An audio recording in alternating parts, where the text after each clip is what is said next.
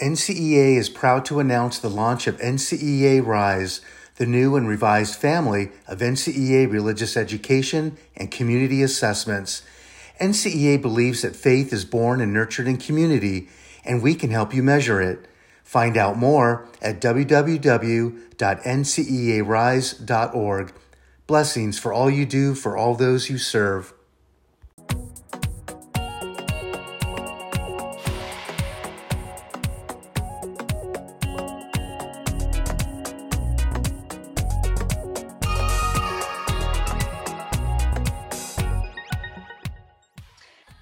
Welcome to the NCEA podcast. Today's podcast is brought to you by Hallow, a corporate partner of NCEA. You can learn more about their offerings at hallow.com backslash hallow dash four dash NCEA or by downloading their app in the App Store. Our guest today is Ashley Lenz, Hallow's Kids Content Lead. Thank you for joining me today, Ashley. Thanks so much for having me. I usually sit in a room by myself and write all day, so it's a joy to talk to another grown up. Yes, I, I have a similar situation where I am. So, um, you know, benefits of benefits are working remote and being able to do all of these awesome things that we do. But one of the downsides is, you know, we are in our own little silos sometimes, um, and so it is always nice when we get together to record these podcasts or have these types of um, education conversations. Yeah. So, why don't you start by telling us a little bit about yourself, your background, what brought you to Hallow? Sure. Yeah. So I um, I'm a convert to the faith, which I can talk about a little bit more. Um, but I went off to study English and theology at Notre Dame, and while I was there, really fell in love with the ACE program, and so I became um, a teaching fellow with ACE after I graduated, teaching uh, originally English and religion to middle schoolers uh, before moving on to sort of teaching high school theology, which is what I really fell in love with doing. Um, loved being in the classroom, loved working with teenagers, especially given my own conversion as a teenager. And then I got tapped by someone at Hallow to ask if I would come on board to help develop their children's content. And it was a, a crisis of identity, the thought of stepping out of the classroom, even if it's only for a season. Um, and yeah, it's just been such a joy and a challenge to come onto the Hallow team and think about how we can help parents and teachers and kiddos just really around the world learn to pray. Yeah, I think that's wonderful. I also am a convert later in life, um, so so I I relate to you a little bit on that sense. Um, but I think it's wonderful that you're here, and it's such an important topic to be discussing. Um, with our Catholic schools. I know you want to talk a little bit about the pedagogy of prayer. Um, and one of the things I often remember teaching littles um, in the classroom is we always had that expectation, that standard to make sure we taught the prayer. Mm-hmm. And it wasn't until I went through my own conversion into faith um, that I realized why. And oftentimes we don't talk about the why. We just kind of make sure that we're getting it done as a part of the religion standards and expectations totally. of our families. Um, and even thinking back to when I was teaching eighth grade, having those eighth graders go through like a, a formal mass or a teaching mass mm. so that they mm. understand the why of what's going on in each of those things. It's such an important concept and often can be overlooked in some of our classrooms. So um, I'm really excited to be here chatting with you today. Um, but go ahead and give us a little bit of a brief, uh, brief background on you know your story of converting and then as a theology teacher and you know your thoughts on just the general the pedagogy of prayer yeah no absolutely. I first i just want to say i empathize so much with the challenges of it is a standard that we're supposed to pray every day and there's a kid asking for a bathroom pass and you need to get the attendance in and life is just crazy and so yeah it just we have so much on our plates as teachers um, and prayer is just sometimes so hard to fit into that that schedule in that day. Um, so my own background i grew up in a family that was not Catholic. I didn't really set foot in a church. I saw them from the outside and thought that they were really pretty.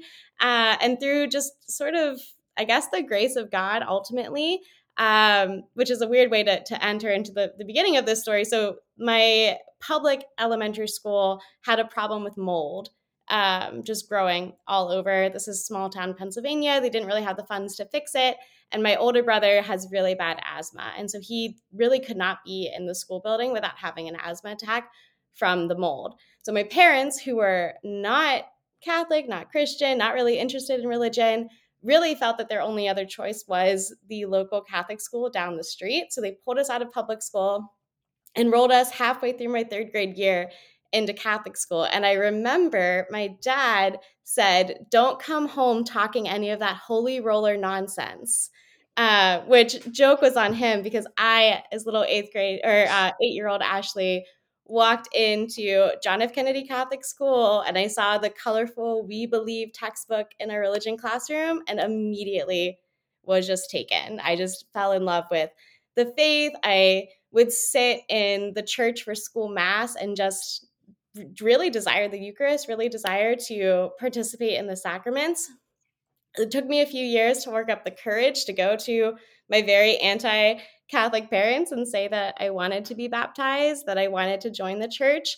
Um, but ultimately, in seventh grade, I entered the church at Easter Vigil. And in fact, my dad was standing next to me, baptized alongside me. So, somewhere along the way, he also was brought into the faith. Um, and that story is just so central to my my journey of faith. And what I love partly about it is just how central the role of Catholic education was in that, that it really was through my Catholic school teachers, my simple Catholic school textbook, that I fell in love with the church and fell in love with Christ. And that's really just guided a lot of my trajectory in life and where I am today. Um, so, yeah, so I went off to Notre Dame. I studied theology, and then the opportunity to join ACE as a teaching fellow came up. And the thought of being able to give back to Catholic education, to really step into the classroom and accompany people, little young people who were around the same age that I was whenever I fell in love with the faith, and to share that joy with them um, was just such an exciting opportunity. And I'm so grateful for those years that I spent really working right in the trenches with the kids um, and sharing with them what I found so beautiful about our faith. Yeah, and I hear I hear wonderful things about that that program. Um, so, what are some of the challenges that you found teaching theology? Yeah, I would say the biggest one I, I, read a study earlier on in my teaching career about the age of disaffiliation for our kids in the Catholic faith and Christian faith in general and the age is 13 like 13 is normally the decision point at which they decide if they're going to stay in the church or if they're not. Uh, and as a middle school and high school teacher that was just really compelling to me right? Because we're right there with them in that moment where they're making that decision. And so much of this you know really is you know no pressure to elementary teachers but those are the years that they're getting the foundations. And by the time they get to us at high school a lot of them have made up their minds. Um, so I definitely saw that challenge of of these students who were already kind of over it or already felt like the faith didn't have a lot to offer them. I would say the bigger the bigger challenge almost was um, just the fact that parents were struggling with their own faith lives, right? And so we talk so much in the church, and it's a beautiful teaching that parents are the primary catechist of their children, which is so true. But a lot of these parents don't feel like they're equipped to be those catechists and to be those educators. I, am thinking about uh, parent teacher conferences. And I learned pretty quickly that I needed to have a box of tissues on my desk because a lot of my and you're nodding your head like a lot of my parents would would end up crying in these theology parent conferences and it wasn't it was about their kids but it was also you know, a lot of their own spiritual angst and struggle with God that would come out in conversations with me, their their students, their kids' theology teacher, um, where they would just pour out their hearts of like, I don't know how to pray to God. I don't know how to help my kid pray to God. I want this for them. I want to pass on the faith to my child, and I don't know how to. Um, and so that was always really compelling to me. And then I'm a parent now. I have a, a little two year old, so he's a little young for a lot of uh, the prayers that we would teach him. But um, I've mentioned to a few other people at Hallow and in other ministries that I chat with, I've mentioned like, oh, as a convert, I don't really know what it looks like to raise a kid in the faith. Like, I don't have a roadmap. And I've had so many people stop and look at me and say, I'm a cradle Catholic. I also don't have an image of what it looks like to raise my kids in the faith. And that has really been shocking and eye-opening to me I, I think we just somewhere along the way we've sort of lost that that handing down of the faith um, so yeah so those are some of the challenges and then more pedagogically based just the question of am I doing religious education? Am I doing catechesis? How much head knowledge should I be teaching? How much heart knowledge should I be teaching? Uh, and when I have a classroom full of kids who maybe aren't Catholic or not Christian, how do I balance those two things and evangelize while also recognizing the diversity of our Catholic school classrooms today? Yeah, and I, I completely understand where you're coming from. I remember having very similar conferences or conversations with parents and and I, I think you're right. It's, you know, somewhere along the way between tradition and just this is what we do versus actually helping to initiate that conversation of how to grow in our faith as a family. Um, so I think that there's a lot of conversations there, and often there are times where families are scared to ask for that help or ask for mm-hmm. those resources. Um, and you're right, they are the primary educators, but who is supporting those families um, and what resources are available at the parish in order to support those families? I think those are really um, great challenges that schools need to work with their parishes on um, mm-hmm. because it is a joint juncture when it comes to the faith. Absolutely. Um, so what and, and, you talked a little bit about disaffiliation and i know ncea has really been looking at disaffiliation as well and how to support our schools um, but what do with what you are looking into what do young people really want from the church and how do we get them to stay yeah, that's the the million dollar question. So I don't want to pretend I have like a prepackaged answer that we can just install into our parishes and it'll be golden. Um, I do think that our kids are hungry for spirituality. I think they don't always know how to articulate that hunger. Um, and I, I've been struck. So I, I try to avoid TikTok for a long time. And then my students were all using it. And then I had a newborn and I was trapped nursing and cuddling him for many, many hours a day with very limited, you know, ability to use my hands. So I started scrolling TikTok a little.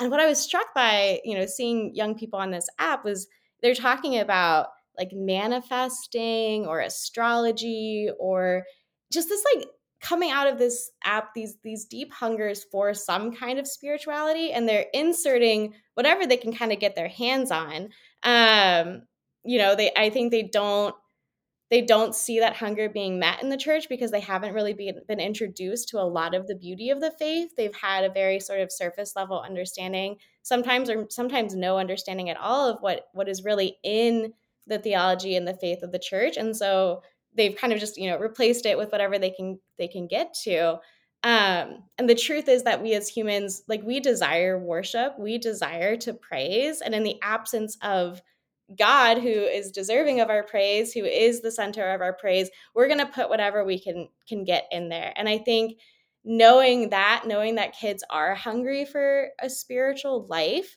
um, can kind of change how we as adults approach them. It's not um, it's not that they're not interested; they are interested. We just have to learn how to to help them understand that they can meet that hunger here in the church.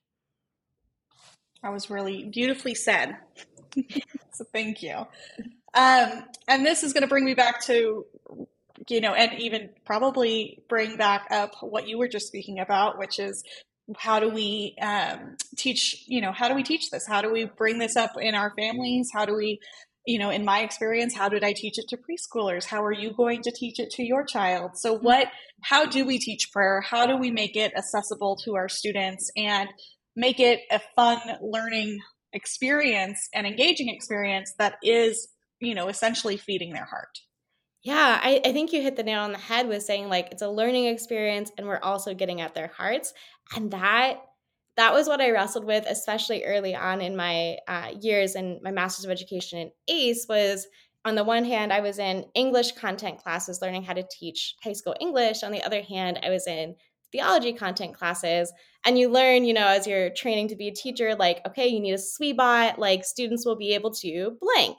And in theology, that just seemed impossible? Like, how do I, like, is it like students will be able to have a deep, abiding relationship with the creator of the universe? Is that is that what I'm my objective is? And if that is, which I think it is, how do you assess that?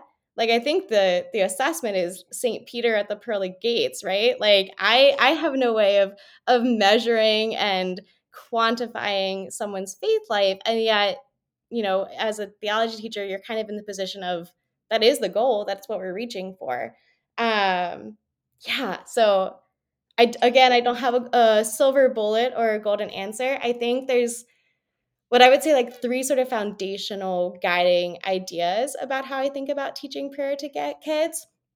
So the first one would be I don't know if you've um, kind of followed along with the Catechesis of the Good Shepherd, which is kind of gaining popularity in the church. So uh, Sophia Cavalletti is kind of the creator of the Catechesis of the Good Shepherd. And she really writes out of Maria Montessori's philosophy of how to teach children. And what I love so much about the Montessori tradition, and my son is in a Montessori daycare, so like we're all in on the Montessori. Um, it just really this at heart, it's this trusting of the child and trusting the work of the child, uh, and just giving them that space to explore. And I think um, what Cavalletti really speaks to so well is this idea of respecting the existing relationship a child has with God when they enter your classroom. Because every child who enters your classroom, no matter what their faith background, no matter what they've been exposed to so far, like they were made by the hands of God and they do have some existing relationship with Him. And to honor that and to to not think that we are like imposing something on the child by introducing the faith, but just knowing that we are inviting them into something that's already in their hearts um, is such like a an important piece of how we how we think about religious education. Um, so yeah, I would say that's kind of the first sort of foundational idea that I would have. The second one is just trusting that our faith is beautiful. Like it is so beautiful. And I I so often hear teachers or priests in their homilies sort of hedge on the beauty of the faith and be like, I mean, I know it's kind of weird, but like it really is the body and blood of Jesus. It's like it's not weird, it's beautiful. Um, or I remember so I did pre-Cana before getting married, as you know, you do in the church. And the person leading our pre-Cana workshop got up in front of the group and said, I know none of you want to be here today, so we'll just get this over with. And I was like crushed I was ready for like, let's talk about the beauty of marriage. And they were like, yeah, I know none of you like it. So, anyways, um, so I think like also bringing that into the classroom of, well, not bringing that into the classroom, but bringing the opposite of that into the classroom of, um, this is the beauty of the faith, and I love the beauty of the faith. Um, one of my ACE professors always would quote, I think Wordsworth, where it says, um, "What we love, others we will love, and we will show them how." And so to walk in confidently into your classroom and trust in yourself that God is beautiful and is ready to meet us and to project that onto your students. And then the last sort of foundational piece uh, I would say is just leaving space for wonder and inviting kids into that wonder. So one of the things Cavalletti in Catechesis of the Good Shepherd talks about is she will present the story of the Good Shepherd. And so often we as grown-ups are like, we want to get to the answers. We want to just like get to like the clear packaged end. So a lot of teachers are tempted to tell their students, okay, so in this story, Jesus is the shepherd and we are the sheep. And Cavalletti would say, no, no, no, no. There's a joy in discovering that. And so it is on us to leave space for kids to not get it right away and then when they do realize that they are the sheep that the shepherd loves, they just light up with that joy. So part of that again goes back to trusting that the child is going to get there, that the Holy Spirit is going to do its work and going to make sure they get to it. Um, but to really just like leave that space. And so I think all of that together to say that my job in the classroom or my job at Hallow really is to present the beauty of the faith and then get out of the Holy Spirit's way and like trust that that's going to um, kind of come into the equation. Well, so. and I love that you I love that you talk about the beauty of the faith because especially when they're getting up to middle school, high school, fourth, fifth grade, anywhere in there, the students will bring in the questioning. They'll bring in some of that negative. You have you don't need to present it yeah. as such. And it's the same way when we're looking at you know your marriage classes when you're looking at RCIA you have to present how beautiful this really is and i think in my own personal experience going through RCIA as an adult, mm. it wasn't until getting to that Easter Vigil Mass and realizing the beauty within that Mass and the storytelling that really does happen in that Mass that I, you know, and, and truly it was a very cool experience with some of the you know some of the effects that they put into it just to represent the whole story. Um, but we have such unique features to our holy masses. And you know talking about those and talking about the passion and sharing your passion it's mm-hmm. what's going to encourage those students to share their own passions but also try and engage with what they find interesting or beautiful about the faith themselves yeah, and the Easter Vigil is such a beautiful example with like the candlelight and the darkness and um yeah, it just I just come back to the word wonder. Like we just need to to cultivate a new renewed sense of wonder. I don't think our culture is very good at that. I think we are in such a hurry to just get to the right answer. Um, and the more we can just hover in a space of wonder and the sacraments and our church buildings and the stained glass, all of it is built around that um, and we can just kind of lean into that and trust it.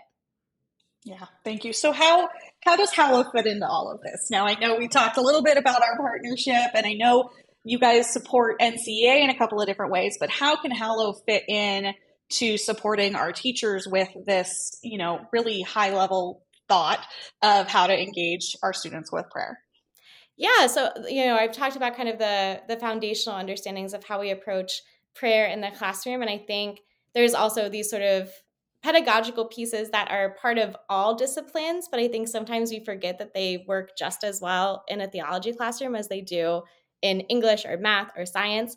Prayer is a relationship, but it's also a skill. So, in the same way that you know, I can do social emotional learning with my students and teach that as a skill. Like I can teach prayer as a skill in the same way that I can learn how to better communicate in my marriage. I can better learn how to communicate in prayer. Um, I think sometimes we just get so caught up in like, well, it's a relationship. It's like, yes, it is a hundred percent, but we also know how to help people grow in relationship. And so um, I'm thinking of sort of just the basics that teachers know in other disciplines. So um, when I would teach ninth grade English, I would teach ninth grade English and I would teach ninth grade theology. Uh, and so I would have the same students multiple times. So they would leave my classroom in first period English and they would write beautiful essays, like coherent, articulate, beautiful. They would come back to like fifth period religion class and suddenly they were not articulate. They were not writing clearly. And I was like, I'm your English teacher too. Like, I know you know this.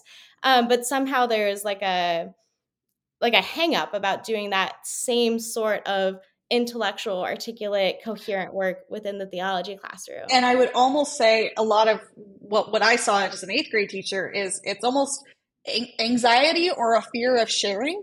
Uh, it's not that they can't do it, it's that they're opening a personal part of themselves that they're not accustomed to examining. And I think that that made religion, so I can relate to this because that made religious reflection really difficult. yes, a hundred percent. And I remember just being so baffled at first because I was like, you wrote an amazing five page essay and now you're sitting here and, and clamming up really to what you're saying is they just kind of get stuck in themselves. Um, so the more I could apply the pedagogy I knew from English classes to the theology classes, the more it felt like students were like, oh, okay. Um, so, you know, things that we do at Hallow that kind of um, take those pedagogical tools that we know work. Um, one of them is just differentiation. I know it's like the favorite word in the classroom these days, but when we differentiate for readiness and for interest, we know that students are going to do better. And so on Hallow, you have access to, if you want to pray athlete prayers with Jrue Holiday and think about basketball when you pray, that's one thing. If you want to go all in on the feminine genius with Lisa Cotter, you can do that. And so it really is a tool where um, you're able to give students both that differentiation and to um, help them if they need more help with prayer, accessing that part of their souls and their brains. Um, so yeah, to give them that that differentiation, and also we know that student choice really increases intrinsic motivation, and so to give them a tool that says, "Hey, we're going to pray as a class, but I'm going to let you choose how you do that and give you some ownership of your faith life." I know that students find that attractive, and I know that it's effective as a tool in the classroom. Um, the other sort of pedagogical tool, again, very simple, very basic, we know it works, is that idea of gradual release of like I do, we do, you do. And a lot of the Hallow Children's content is really built around that. So, you know, if you're a grown up and you know how to pray Lectio Divina, you probably don't need a lot of guidance to read scripture, to find a thing that stands out to you, to reflect on it, meditate, contemplate. It's pretty basic. But if you're a student who doesn't know what that looks like or what that means, we have our our voice guide on Hallow. Her name is Emma. She's also an a, former ACE teacher. She's a wonderful elementary teacher today. Um, but she walks kids through that sort of scaffolding of okay, so we listen to this passage. I'm going to tell you what stood out to me. So I'm struck by the fact that Jesus wept, and that makes me think about when I got left out in gym class. And so, really modeling that in sort of a think aloud process that then slowly we give more and more of that away to the the kids to do themselves. But if you need that scaffolding if you need that help and i mean sometimes us grown-ups need that help too right? Um, that's sort of part and built into how we do the prayers for kids at hallow. Um, so yeah we've got a lot of really great content aimed both for parents as a tool for teachers as a tool recognizing that they're going to be the ones um, mediating a lot of this content to kids and teens but then also a lot just geared at that idea of scaffolding and of um, differentiating for what students really need. Thank you so much for sharing that. I also want to give a quick little plug here because you guys just released um, a blog on, I believe it's 10 steps or 10 ways to teach prayer, children prayer. Um, and it might have been by the same person that you were just speaking about, but it is available on our, on our website as well at NCEA Talk. Um, I believe it's NCEA Talk, but it's our um, educational blog. And it was a really great read. So um, yeah, and I would say, you know, a lot of the Hallow story really comes out of the so our, our founder Alex um, went to Catholic school his whole life and walked away not believing, you know, really atheistic in his beliefs, and he didn't know how to pray. Um, and that's no, you know, no shade to Catholic schools for that. Like that's just a reality of like we've struggled with that for a long time, and I know when Alex did start to discover prayer, that was sort of what led to the the founding of Hallow of wanting to share like, oh my gosh, I never knew you could pray like this and I want to share it with people.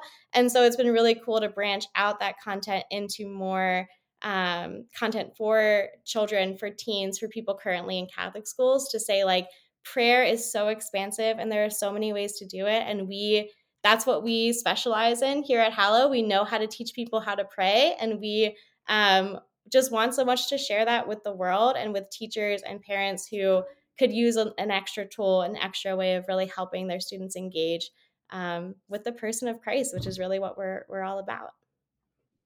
Thank you so much for sharing that. Was there anything else that you wanted to share um, with our membership uh, prior to us signing off and doing our lovely little thank yous? Yeah, I would say just uh, all NCEA members get special discounts and access to Hallow. So definitely follow the link that um, Jessica mentioned earlier in our conversation um, to get access to those discounts. To even if you want to bring Hallow to your school, so we have packages for faculty, staff, and students, so you can make your school into really a culture of prayer and a place of prayer. Uh, and we just we'd love to accompany you all on that journey as she just mentioned, that website is hallow.com backslash hallow dash four dash dash NCEA. Um, thank you so much for being with us today on the podcast. We really appreciate it. Um, you can find more about Hallow at hallow.com, um, and it's also linked on our NCEA website as well as utilized for resources with NCEA Rise, our assessment platform. Thank you, Ashley, so much. Thank you so much for your time. This has been just such a joyful part of my day. Yes, it was absolutely wonderful. And um, I always love talking to teachers and former educators about prayer. I think it's such an important thing for us to keep that conversation going. Definitely. Thank you.